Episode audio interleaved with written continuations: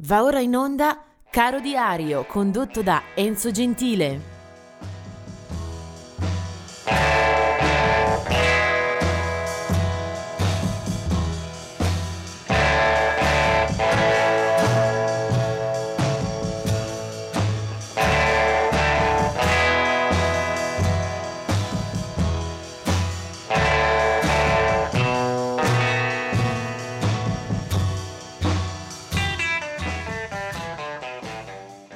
Siamo così pervenuti anche alla fine del mese di ottobre. Oggi è il 31 e Caro Diario ha diversi bellissimi nomi della musica dei nostri tempi eh, da esibire, ma uno su tutti che non mi lascia ahimè dubbi su cosa proporre in termini di colonna sonora per eh, questa giornata. Vediamo allora un po' di nate di nascita, sono concentrate dal 1937 in poi, anno in cui nasce Tom Paxton, un eh, cantautore americano di vecchia scuola, di buon professionismo, un eh, bravo artigiano voce e chitarra con tanti e tanti dischi alle spalle.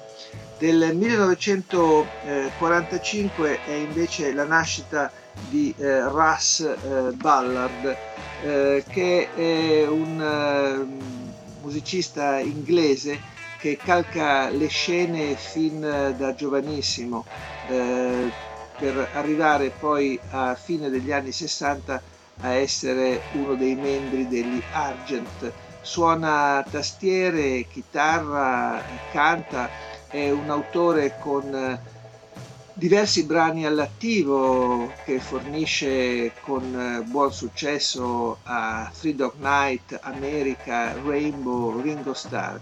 Eh, fa anche diversi album a proprio nome molto meno interessanti, eh, decisamente acquosi, eh, blandi, eh, spostando poi sua, il suo raggio d'azione verso gli Stati Uniti dove eh, continua a macinare dischi eh, senza particolare eh, personalità.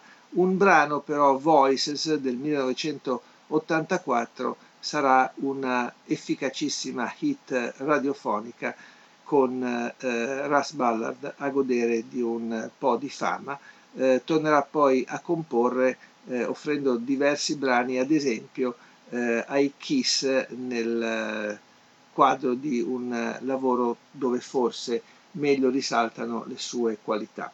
Del 1952 è la nascita di Bernard Edwards, uno dei due membri eh, fondatori eh, alla guida del gruppo degli Chic, l'altro è Nile Rogers, eh, grandissimo musicista a sua volta. Eh, come Chic eh, hanno firmato tanti dischi, magari anche un po' sottovalutati dal pubblico degli appassionati, eh, sono stati forse troppo facilmente, sbrigativamente annoverati nel campo della disco music, eh, ma gli chic hanno prodotto eh, dischi e soprattutto eh, sonorità assolutamente eh, di livello.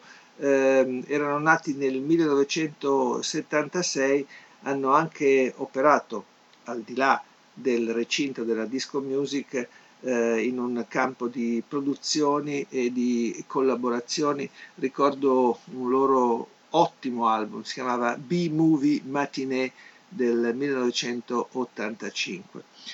Eh, andiamo avanti con altri nomi. Larry Mullen Jr. degli U2 nasce nel 1961 nella band eh, irlandese di Dublino sono sempre rimasti loro i magnifici quattro e Larry Mullen non ha mai indietreggiato di un metro, è ancora a tutt'oggi una eh, colonna della formazione di Bono e compagni. 1963 la nascita di Johnny Marr, eh, chitarrista che abbiamo apprezzato nella band britannica degli Smiths. Eh, lui insieme a Morrissey guidavano le danze di quella formazione, scrivendo eh, i brani e fornendo poi il suono, eh, anche il tipo di eh, filosofia eh, musicale eh, degli Smiths. Poi una carriera solista sicuramente pregevole, anche se senza gli squilli che ci si poteva aspettare da un ottimo musicista quale è Johnny Marr. 1966 Adam Horowitz eh, dei Beastie Boys, 1966 ancora Annabelle, eh, conosciuta come leader e volto di un gruppo eh, di area punk, Bow Wow Wow, eh, Vanilla Ice, sempre del 1967, mentre andando indietro ripesco anche eh, Tony Bowers eh, dei Simply Red, bassista, è nato nel 1956. Ma adesso io voglio assolutamente tornare al musicista che più mi sta a cuore per questa giornata. Lui si chiama Ali Farka Touré. Nato nel 1939 in un piccolo villaggio del Mali eh, dove a lungo ha eh, vissuto Niafunke, eh, Ali Farka Touré è un eh, grandissimo, superbo eh, chitarrista, cantante, autore che dal Mali ha inviato eh, una serie di dischi assolutamente imperdibili. Sarebbe davvero, ve lo posso assicurare, imperdonabile non aver ascoltato i dischi eh, di Ali Farka Touré che in eh, tanti anni di carriera ha inciso, ha collaborato, ha tenuto battesimo molti musicisti del suo paese, il Mali dove ci sono eh, musiche che sarebbe davvero eh, doveroso imparare a conoscere. Eh, etichettato come il John Lee Hooker africano, come eh, il più eh, rappresentativo tra i bluesmen eh, di quell'area geografica, in effetti Alifarca Touré è stato anche molto di più. Eh, abbiamo avuto la fortuna di poterlo incontrare, di poterlo ascoltare dal vivo, nelle rare eh, puntate in Italia, ma io ho avuto la possibilità di eh, conoscerlo e di eh, sentirlo in concerto anche nel suo paese. Eh, tutti i suoi dischi secondo me sono assolutamente consigliabili, eh, c'è una vena originalissima, una lingua che si sposa perfettamente con il suono dolente, un po' eh, world music, eh, molto blues ovviamente di Alifarca Touré, il quale eh, ha anche avuto un figlio che ha conservato, voluto un po' mantenere l'eredità paterna, si chiama Vieux Farca Touré.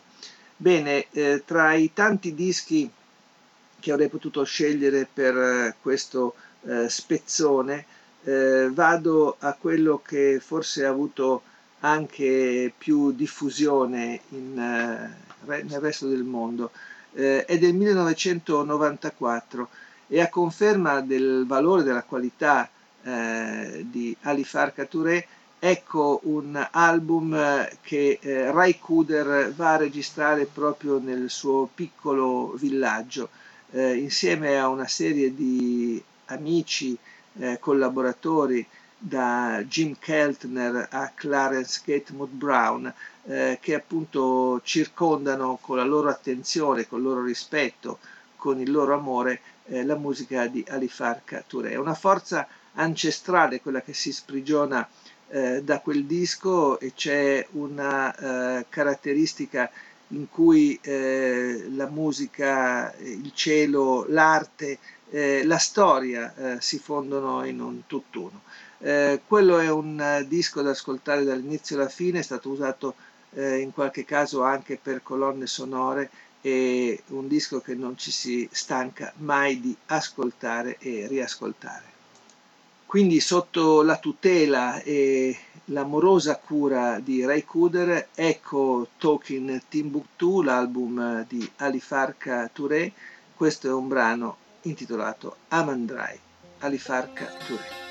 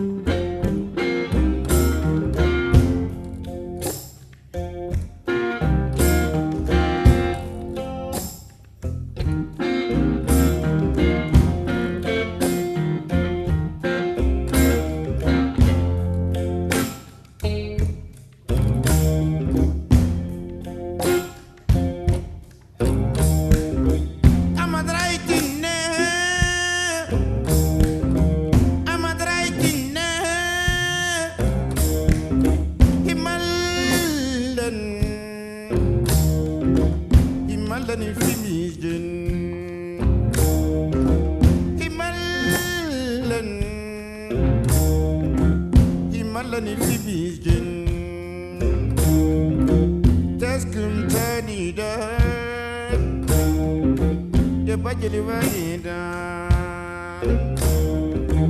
tutaladi he. Wajiliwanida wale gaziri he. Taskuntanida wale gaziri he. Taskuntanida mă trăi cine că home.